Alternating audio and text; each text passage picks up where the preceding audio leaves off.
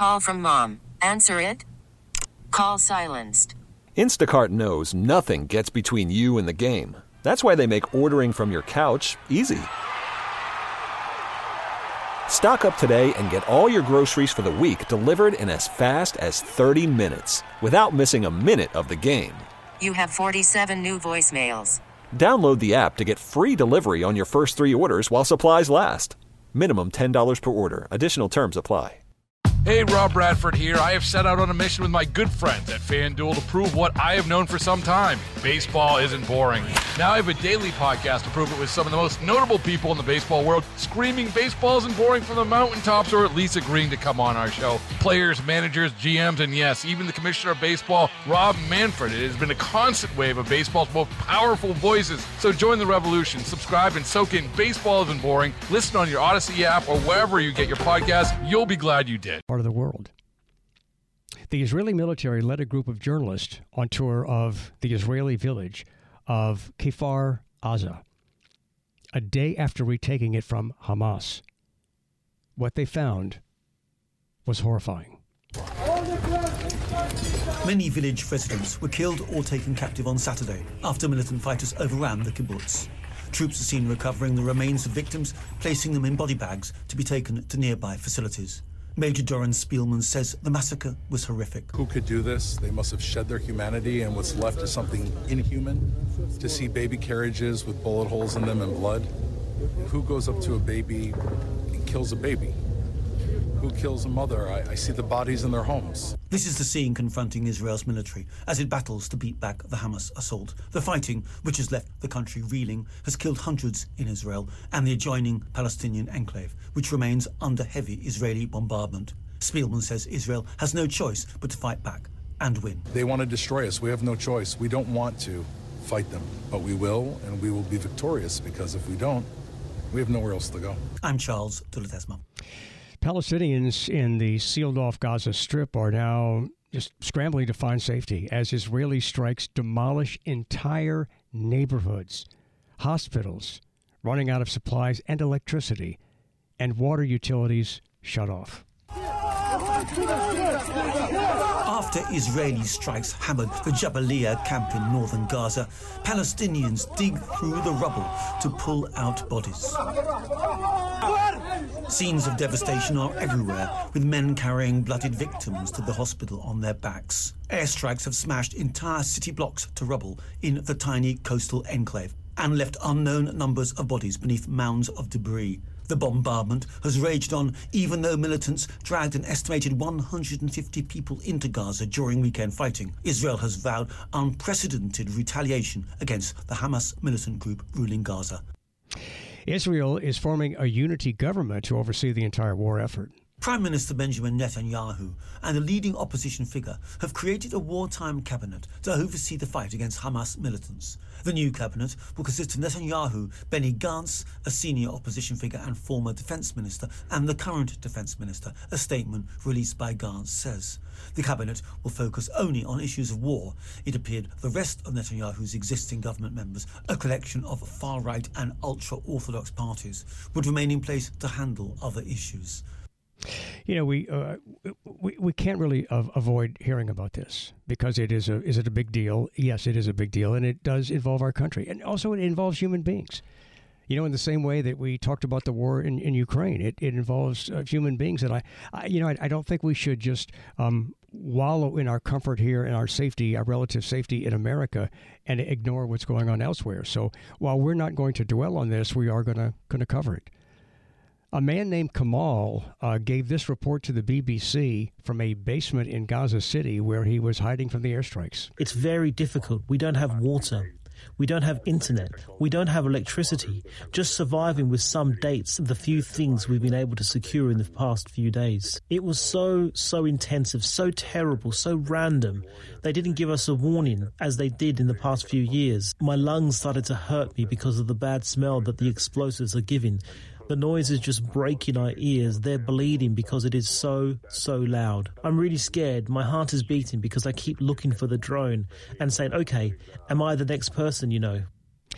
Ella is a young Israeli woman. She's living in a community very close to the border with Gaza, and she survived the attack on her village. I heard gunshots right next to me and the, a conversation in Arabic of terrorists that walking right right next to me. I thought that my life is going to end.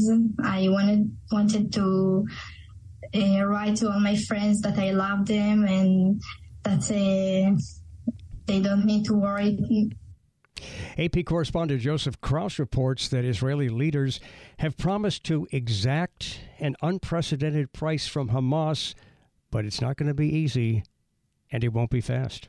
They have said they will not go back to the status quo as they did after four previous wars in which Hamas was bottled up in Gaza but could still pose a threat to Israel. Whether that will be possible to carry out remains to be seen. It's possible that Israel could launch a ground assault into Gaza, but that would bring heavy casualties. It's possible that Israel could reoccupy the Gaza Strip, at least temporarily, and try to uproot Hamas. Hamas has deep roots in Gaza.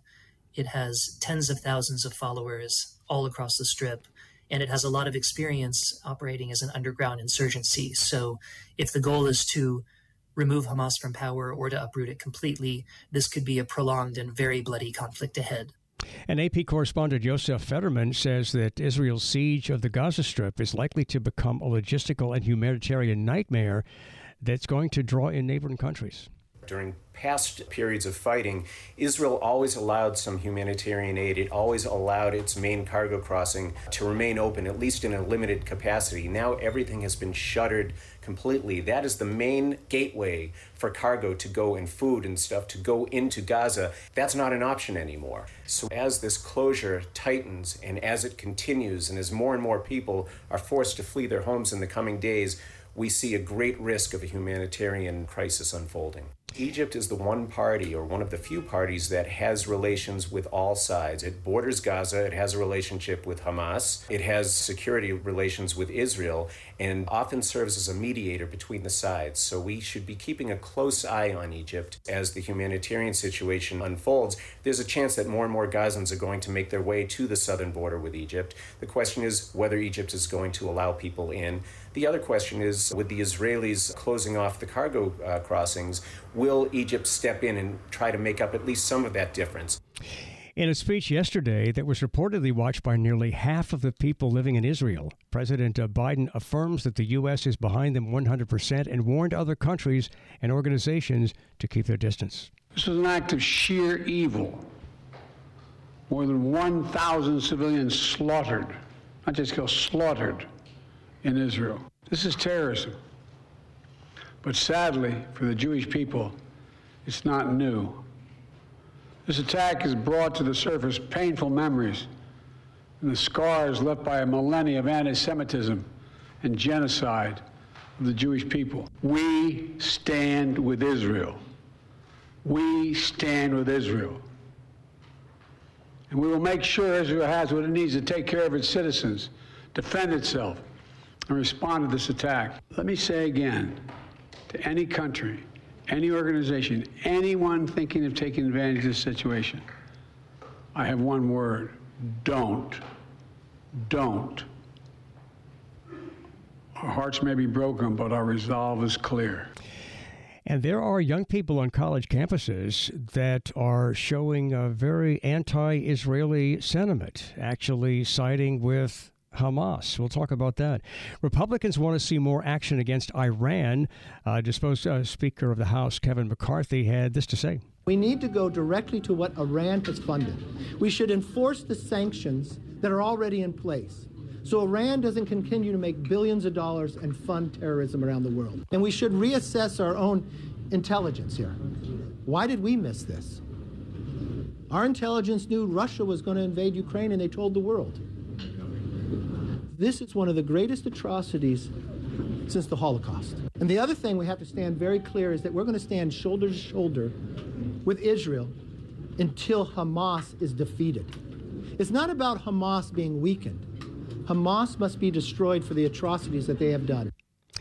And I don't know how you destroy Hamas. I mean, you might destroy the physical unit of Hamas, but how do you destroy the ideology?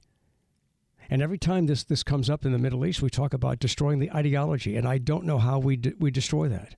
Hey, Rob Bradford here. I have set out on a mission with my good friends at FanDuel to prove what I have known for some time baseball isn't boring. Now I have a daily podcast to prove it with some of the most notable people in the baseball world screaming baseball isn't boring from the mountaintops or at least agreeing to come on our show. Players, managers, GMs, and yes, even the commissioner of baseball, Rob Manfred. It has been a constant wave of baseball's most powerful voices. So join the revolution, subscribe, and soak in Baseball Isn't Boring. Listen on your Odyssey app or wherever you get your podcast. You'll be glad you did.